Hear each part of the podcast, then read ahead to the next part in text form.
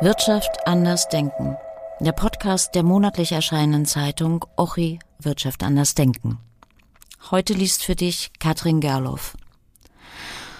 Unter der Überschrift Hier allein hat man Ruhe für theoretisches Weiterarbeiten, was Karl Marx und Friedrich Engels in England suchten und fanden, schreibt unser Autor Ingo Stützle.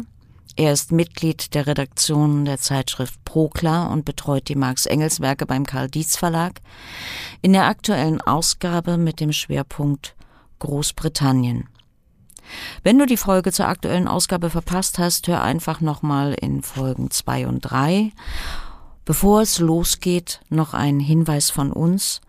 Guter Journalismus ist nicht umsonst, unterstützt uns mit einem digitalen oder gedruckten Abo von O X I. Mehr Infos dazu gibt es unter oxiblog punkt de und in der Beschreibung. Wir freuen uns natürlich auch über Spenden unter paypal.me slash common Berlin. Hier allein hat man Ruhe für theoretisches Weiterarbeiten, was Karl Marx und Friedrich Engels in England suchten und fanden, von Ingo Stützle. In England ist immer Wales eingeschlossen, in Großbritannien England, Wales und Schottland, im Vereinigten Königreich jene drei Länder und Irland. Karl Marx, Das Kapital. Im Vorwort zur ersten Auflage des Kapital von achtzehnhundertsiebenundsechzig schreibt Karl Marx, dass die klassische Stätte der kapitalistischen Produktionsweise England ist. Dies sei der Grund, warum er es zur Hauptillustration seiner theoretischen Entwicklung herangezogen habe. Wer glaube, mit den Achseln zucken zu müssen, so Marx weiter, rufe er zu, über dich wird hier berichtet. Sein Hauptwerk, Das Kapital, erschien fast zwanzig Jahre, nachdem er auf die Insel geflüchtet war. Die englische Übersetzung des ersten Bandes sollte er jedoch nicht mehr erleben. Sie erschien vier Jahre nach seinem Tod, im Jahr achtzehnhundertdreiundachtzig. Warum ist England laut Marx so zentral für die Analyse des Kapitalismus, stellt er diese aber auf Deutsch an. England war nicht Marx' Wahlheimat, sondern das Land, das ihn noch aufnahm, nachdem er aus einigen europäischen Ländern ausgewiesen wurde. Seit Ende achtzehnhundertfünfundvierzig war er staatenlos. Die Muttersprache seiner jüngsten Tochter Eleanor, achtzehnhundertfünfundfünfzig in London geboren, lernte er spät Englisch. In der Schule wurde sie nicht gelehrt und im Gegensatz zu seiner Frau, Jenny Marx, hatte er keinen Privatunterricht. Französisch war seine Passion. Selbst die Klassiker der politischen Ökonomie, Adam Smith und David Ricardo, las und exerzierte Marx zunächst in französischer Übersetzung im Pariser Exil. Bis zu seinem Studienaufenthalt im Sommer achtzehnhundertfünfundvierzig findet sich in seinen Exzerpten kein einziges englischsprachiges Buch.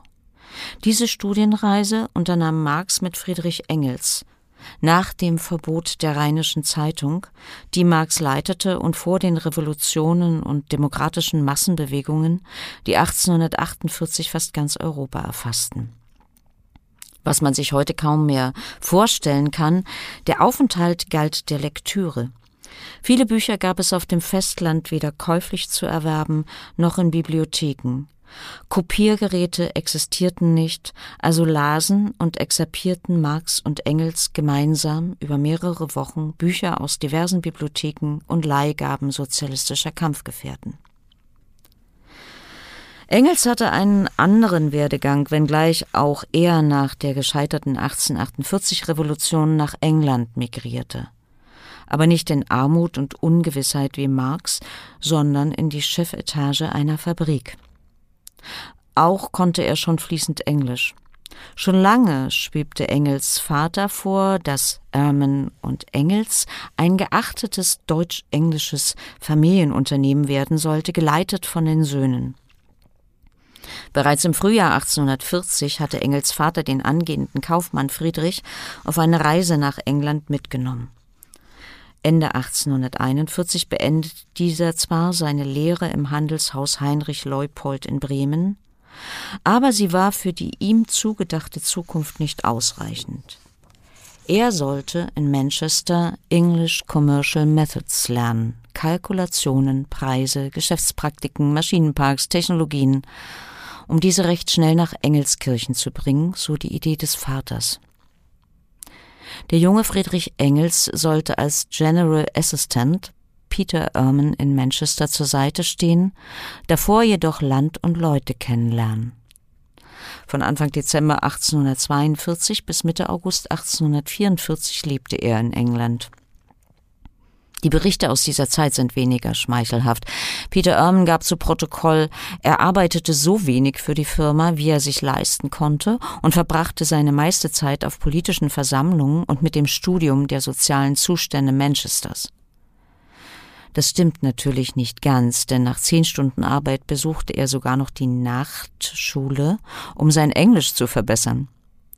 Diesen Aufenthalt nutzte er aber auch, seine Sozialstudie, die Lage der arbeitenden Klasse in England auszuarbeiten, die achtzehnhundertfünfundvierzig erschien. Eine Arbeit, die Marx immer wieder in höchsten Tönen lobt. In einem zu Lebzeiten nicht publizierten Manuskript heißt es: Die beiden Schriften von Doktor Ure und Friedrich Engels sind unbedingt die besten über das Fabriksystem und beide dem Inhalt nach identisch, nur dass Ure als Knecht dieses System ausspricht, als innerhalb des Systems befangener Knecht, was Engels als freier Kritiker. Was Engels in seinem Buch dokumentierte, war jedoch keine Analyse des Kapitalismus, sondern Material, das Marx für die Illustration seiner theoretischen Entwicklung im Kapital verwendete, wie er sich ausdrückt. Dennoch war es nicht nur Engels Buch, das Marx für sein Kapital zu Rate zog, sondern er profitierte über Jahre auch von dessen Praxiswissen. In den vielen Briefen, die sie austauschten, erkundigte sich Marx immer wieder nach Praktiken in der Buchhaltung oder nach Berufsbezeichnungen und maschinellen Vorgängen. Aber nicht nur das. Marx besuchte sogar einen Kursus an der The Royal School of Mines bei Professor Robert Wills, um mechanische Prozesse im Bergbau besser zu verstehen. England war jedoch nicht nur industrieller Vorreiter, sondern die koloniale Weltmacht und kapitalistische Avantgarde auch in anderen Bereichen. Nicht zuletzt aufgrund des entwickelten Bankensystems, in dessen Zentrum die Bank of England stand, mit dem britischen Pfund als Weltgeld, was wiederum Kapital anzog, das sich dank der modernen englischen Industrie optimal verwerten ließ. England war um die Mitte des neunzehnten Jahrhunderts also der ideale Ort, darüber nachzudenken, was den Kapitalismus eigentlich kapitalistisch macht. England war auch Ursprungsland der kapitalistischen Logik. Damit ist nicht die Erfindung der Dampfmaschine gemeint. Damit diese neue Antriebstechnik überhaupt ihren Zweck erfüllen konnte, bedurfte es zweier Voraussetzungen: dem modernen Eigentum und einer Produktionstechnik, an der man die industrielle Revolution tatsächlich festmachen kann. Modernes Eigentum ist nicht allein mit dem Recht bestimmt, Dritte von Nutzungsrechten ausschließen zu können, sondern Eigentum ist zentrales Moment des ökonomischen Reproduktionsprozesses, der Akkumulation. Die Spezifik des kapitalistischen Eigentums ist, dass sich auf seiner Grundlage Lage, die Bewegung G G' vollzieht, also Geld, Strich, Geld, Strich, dass aus vorgeschossenem Geld mehr Geld wird, sich Kapital verwertet. Dafür bedarf es jedoch Eigentumsloser, die gezwungen sind, im Dienst des neuen, neuen Eigentums zu arbeiten, als Lohnabhängige. Der Scheidungsprozess vollzog sich im Bereich der Agrikultur auf dem Land, schaffte Grundeigentümer auf der einen und doppelt freie Lohnarbeiter auf der anderen Seite. Dieser Prozess revolutionierte die Eigentumsverhältnisse. Im Zuge der Einhegung und der Zerstörung der Gemeingüter, die Enteignung der Bauernschaft von Grund und Boden, wurde die moderne Form des Privateigentums durchgesetzt, die ökonomische Voraussetzung dafür organisiert, dass die eigene Arbeitskraft verkauft werden muss. Marx nannte diesen Prozess ironisch die sogenannte ursprüngliche Akkumulation und sah England lange als das Land, in dem der Prozess in idealtypischer Weise stattgefunden hatte. Diese Voraussetzung ermöglichte laut der Historikerin Ellen Meiksins Wood Eine Dynamik, die in den spezifisch englischen Bedingungen gründet, der Dreierkonstellation aus Grundeigentümer, Pächter und Lohnarbeitern. Pächter waren gezwungen, nicht nur auf einem Markt um Konsumenten zu konkurrieren, sondern auf einem Markt für den Zugang zu Land. Diese Konkurrenz um Land brachte den Zwang, möglichst gute Renten zahlen zu können, was durch die Erhöhung der Produktivität ermöglicht werden sollte. Aus dem Markt der Möglichkeit wurde ein Imperativ. Um in der Konkurrenz mithalten zu können, wurde die Steigerung der Produktivität das zentrale Mittel. Sie ist aufs Engste mit dem Begriff der industriellen Revolution verknüpft. Was macht diese aus, wenn es nicht die Dampfmaschine ist? Der Technikhistoriker Arcos Paulini argumentiert im Anschluss an Marx, dass die Produktionstechnik den Ausschlag gibt, nämlich die Ablösung der Handwerkzeugtechnik durch die Maschinenwerkzeugtechnik, und zwar nicht nur punktuell, sondern als vorherrschendes Prinzip. Den unmittelbaren Produzenten wurde also das Werkzeug aus der Hand genommen, ihrer Arbeitsqualifikationen entwertet. Erst indem das Werkzeug selbst Teil einer Maschinerie wurde, konnte die Antriebskraft, Dampfmaschine, den Arbeitsprozess in einem Maße beschleunigen, die mit Handarbeit niemals denkbar gewesen war. Ein Prozess, der sich in England zwischen siebzehnhundertsechzig und achtzehnhundertsechzig vollzog. Dieser Paradigmenwechsel in der Produktionstechnik markiert die industrielle Revolution, das Elend, das sie produzierte, zeigte Engels in seinem Buch von achtzehnhundertfünfundvierzig. Für Marx hingegen war England der ideale Ort für die Analyse des Kapitalismus, weil dort die bürgerliche Gesellschaft in Form der Wissenschaft, politische Ökonomie, bereits früh begann, Anschauungen von sich selbst zu erarbeiten. Deshalb musste Marx trotz der Studienreise von achtzehnhundertfünfundvierzig, wie er es achtzehnhundertneunundfünfzig rückblickend ausdrückte, ganz von vorn wieder anzufangen und sich durch das neue Material kritisch durchzuarbeiten, weil das ungeheure Material für Geschichte der politischen Ökonomie, das im British Museum aufgehäuft ist, einen günstigen Standpunkt für die Beobachtung der bürgerlichen Gesellschaft gewährte. In den achtzehnhundertfünfziger Jahren war Marx noch ganz eingenommen davon, dass England den Fortschritt in die Welt trägt, und sei es als brutale Kolonialmacht. Das lässt sich in seinem Artikel für die New York Daily Tribune nachlesen.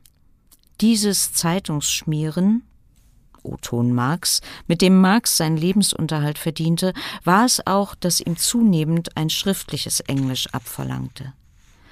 Erst ab Januar achtzehnhundertdreiundfünfzig begann er, seine Artikel auf Englisch zu schreiben, nachdem sie Engels zuvor übersetzt hatte.